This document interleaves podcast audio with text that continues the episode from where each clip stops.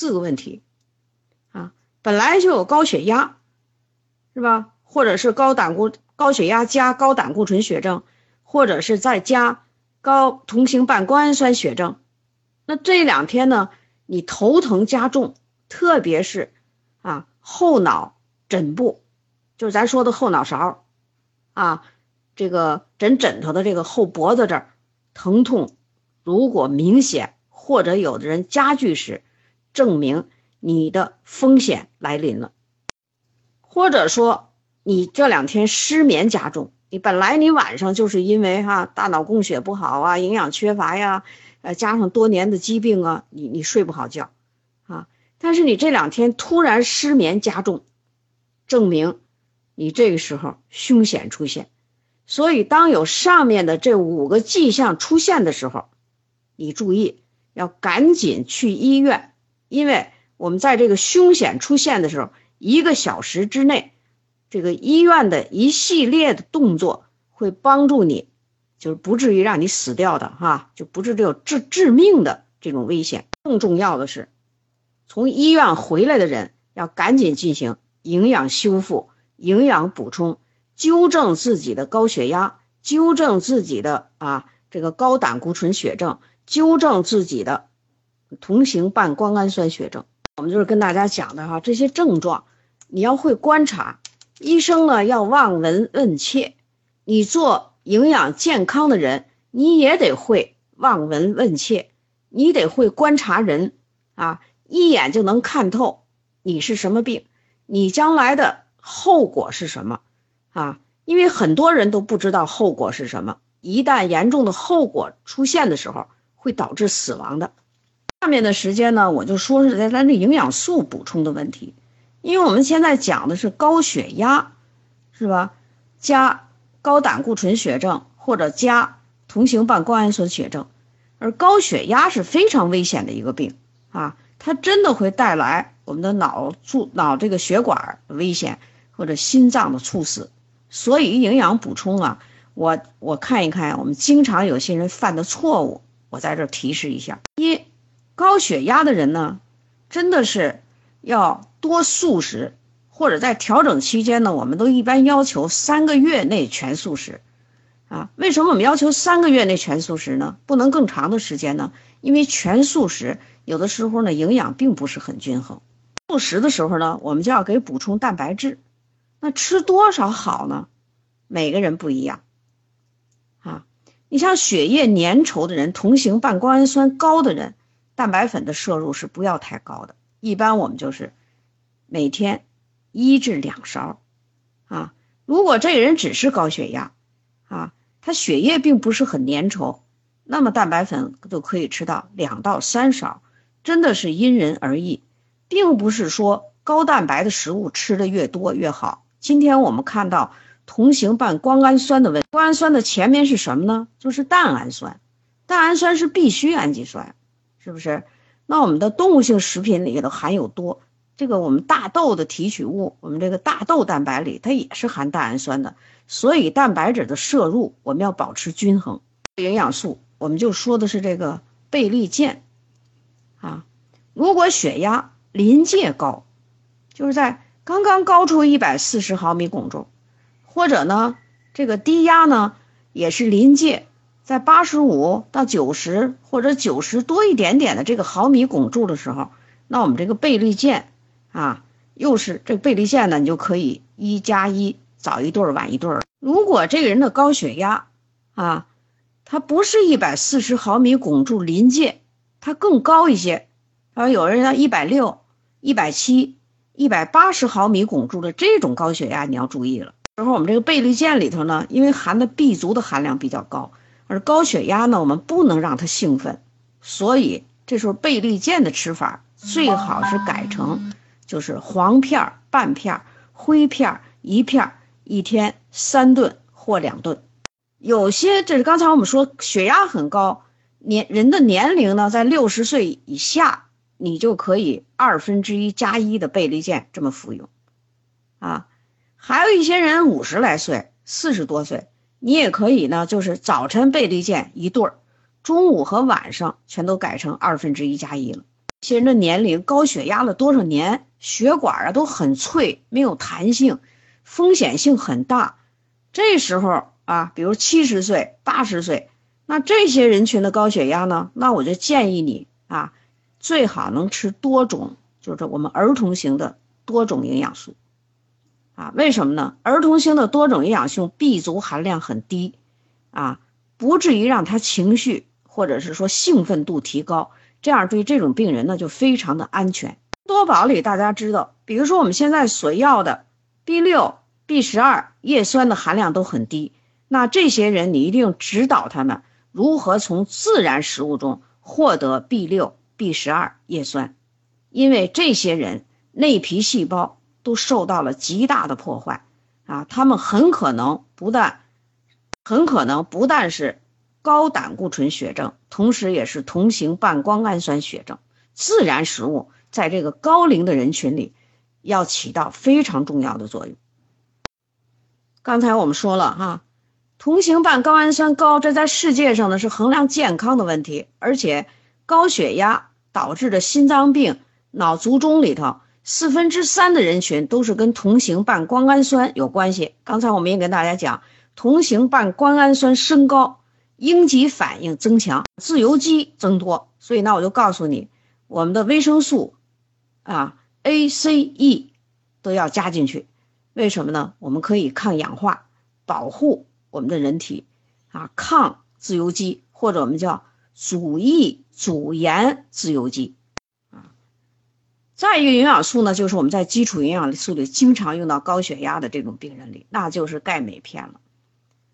钙镁的组合啊，就这这个多种多种的矿物质的组合，你得知道，钙有提高这个心脏和血管收缩能力的作用，而镁呢又有舒缓降压的作用。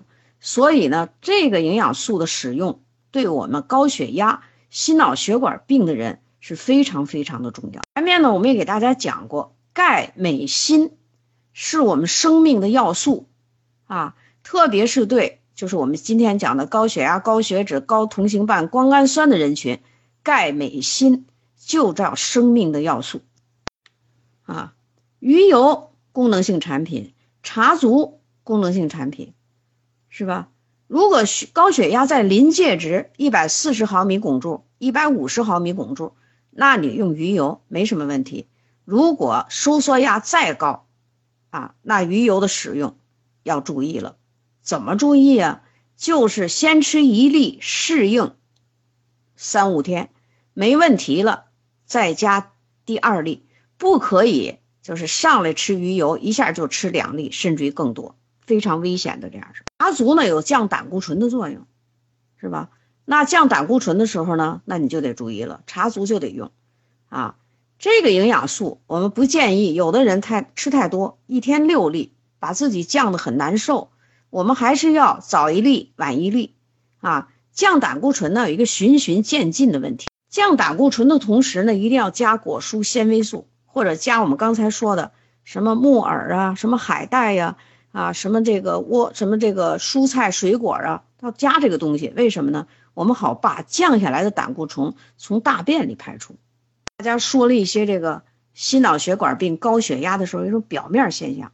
如果你现在发现这个人的白眼珠上有很多血丝，鱼油应该慎用。就是你没别的检测，你什么也没检测，你就拿眼睛一看，这人的眼珠是这样的，鱼油就进入了慎用，因为鱼油可以引起出。观察啊，这个人的白眼珠上不但有血管，就是微细血管很显眼，甚至有的人呢会出现血片儿。你仔细一看呢，白眼珠上呢有一块一块出血的小血片儿的时候，你记住，像鱼油这类的产品就不要再用了，先用基础营养素。因为你这个时候啊，他眼睛珠里已经出现血片了，那就是有出血的危险。如果你这功能性的产品，你非要着急着用，那可能。对我们的这个被服务的人群会导致不利的一面，所以这一点呢，希望大家呢还是要特别的记住。比如说，你还有一个跟季节有问题，如果你在啊寒冷的地区，冬天，你今天一天呢给这高血压的病人呢吃了三粒鱼油，或者有的人人高马大的哈，长得很高大的人，你给他吃了四粒鱼油，啊，这在寒冷的问季节的时候都没问题。现在呢，天热了，你要注意了。同样还是这个人，你其他营养素里又加了这个三粒四粒的鱼油，你知道会有什么问题吗？这时候人的血管就会扩张，血管就会扩张，血管扩张，那就是说血管腔啊变大，对不对？人的血管都是热胀冷缩的，这时候血管扩大的时候，扩张的时候，血流速度减慢，导致血压偏低，啊，血流速度减慢。如果这个人再有同型半胱氨酸的问题的时候，那么他特别容易出现血栓。所以在天气特别热的时候，鱼油要适当减量。我今天啊，在我们那咨询群里头啊，我说了这个话，我说啊，这个营养啊，它就本来就是一个非常高深的理论和高深的实践的问题，啊，做营养做得好的人呢，绝大多数人都是先前呀学医的这个基础，但是现在呢，我们啊，在这个呃很多人啊做直销。做健康营养的人却没有医学基础，你没有医学基础的时候，你就碰到了高血压、高胆固醇血症、高同型半胱氨酸血症，甚至于出现啊，刚才我们讲的一些迹象非常危险的时候，你无法掌握的时候，有一个最安全的办法，这个最安全的办法就是先避开功能性产品，先用我们的基础营养素，啊，比如说基础营养素里，你 VC 加点量。啊，小麦胚芽油你也加点量，它本身就有提高血管可塑性、可塑性，啊，而且 VC 呢有降血压、降血脂、降胆固醇的作用，对不对？那你宁可用基础营养素，那你当你自己没把握的时候，就不要瞎用一些营养素。再比如说护肝片，啊，护肝片里写的明明白白，就是告诉你高血压的人不能使用。所以你在使用护肝片的时候，这个产品好不好呢？好，它能啊，这个阻止我们这个化学物质对肝脏的一些侵害，对不对？保护肝脏。但是你在用这个产品的时候，人家公司说的很清楚，高血压的人禁用的时候，你必须问血压的问题。不问，你的顾客或这个患者他就不会说，是不是？那你为什么要问这件事？为什么没问呢？那就是你掌握的相关知识不到位。你碰到了一个肾病的人，因为肾病的人呢，就特别容易高血压。为什么呢？因为我们肾脏啊能分泌激素，一个是肾素，一个是肌肽。肾素呢能够维持高压的平衡，肌肽呢维持低压的平衡。不管你情绪怎么波动，你血压都应该是在正常值里的变动，你不应该超过正常值，对不对？所以遇见肾病的人必须问血压、护肝片能不能用，问明白了再用。像我们群里头呢有一个这个甲状腺的病人，甲状腺癌做过手术，用了护肝片以后呢血压上去了，一直到现在没降下来。那甲状腺的人为什么跟高血压有关系呢？甲状腺做过手术的人可能会伤到甲状腺旁边的甲状旁腺素。甲状旁腺素呢，就会导致我们骨头里的钙的流失，是不是？你缺了钙和镁了，你还不知道吗？这个人的血压就会上升。而且甲状腺有病的人，啊，就是不管你得什么病了，他有一个潜在性的问题，就是血压的问题。所以你得问，你得问他有没有血压的问题，然后再决定是否用护肝片。总之一句话。当你对功能性的产品你把握不住的时候，你就先用基础营养素，啊，你就先用基础营养素，在用基础营养素的同时，怎么更安全呢？你配一个方，最安全的做法就是从少量逐渐加量，啊，第三个问就再再一个在营养素里经常出的问题，一个慢性病，慢性病，它的营养调节绝对不是一个月俩月的问题。它需要坚持半年、一年，甚至于更长、更长的时间。总的来说，基础营养素用的好、坚持的时间长的人，对人体的修复的功能就会从表入深，啊，就会从表面继续向深，进行修复。我们的身体在不断的修复中，那慢性病就躲过了很多的危险，慢性病甚至于可以达到痊愈。比如说，今天我们在这个咨询群里有一个就皮肤过敏的问题，反反复复的发作。那这个人呢，我看了，营养素也吃，是药也用，但有一个问题你自己没弄好，营养素一定要坚持。我在平时的工作中呢，经常会遇到严重过敏的皮肤病，只要能认认真真的就吃那几种营养素，吃什么呢？首选就是钙镁片、VC、类胡萝卜素，适应了以后。加松果菊，适应了以后加果蔬，啊，然后空气净化加上净水器的水，这严重过敏性的疾病没听说哪个人没好过。如果你没好，肯定是我刚才讲的这事儿里头，你肯定有做不到的地方。严重过敏就得好好睡觉，你还熬夜，那这病就好不了了。营养素的使用呢，其实呢有很多道理，而且呢。对人体的健康状况，你有一个正确的评判；对他得的这个病是较轻啊，还是较重啊，还是严重啊，你也要有一个评判，是吧？所以说呀，这些东西都需要我们不断的学习，绝对不是我们在微课堂里这些问题就所有能解决的。但是我们一定就是多学习啊，这个多听啊，这个营养素啊，就是这个均衡使用。啊，修复人体，啊，那么最后我们的健康问题呀，慢慢的就得都会得到纠正。今天呢，我们就讲到这儿。这有两次课，其实我们讲的都是高血压啊、心脏病、心脑血管病。今天呢，我们给大家讲的是最全的，因为前面呢，我们要一点一点的给大家打一点基础。如果猛然间跟大家说同型半胱氨酸啊，猛然跟大家说内皮细胞。猛然跟大家说内皮素，然跟大家说一氧化碳，哎，一氧化氮，那我们有很多人啊就会听不懂。所以心脑血管病、高血压、高胆固醇血症、同型半胱氨酸血症，我们这个课呀就结束到这儿。大家还要好好的把我们的营养素和自然食物相结合啊，营养素、自然食物还要加心态、加环境因素。比如刚才我们讲的寒冷啊、炎热呀、湿度啊，啊，把这些因素加进去。虽然这些东西啊、这些事儿都是我们生活中的琐事，但是琐事注意了，我们就会避免更大的危险。今天的课呢，我们就讲到这儿。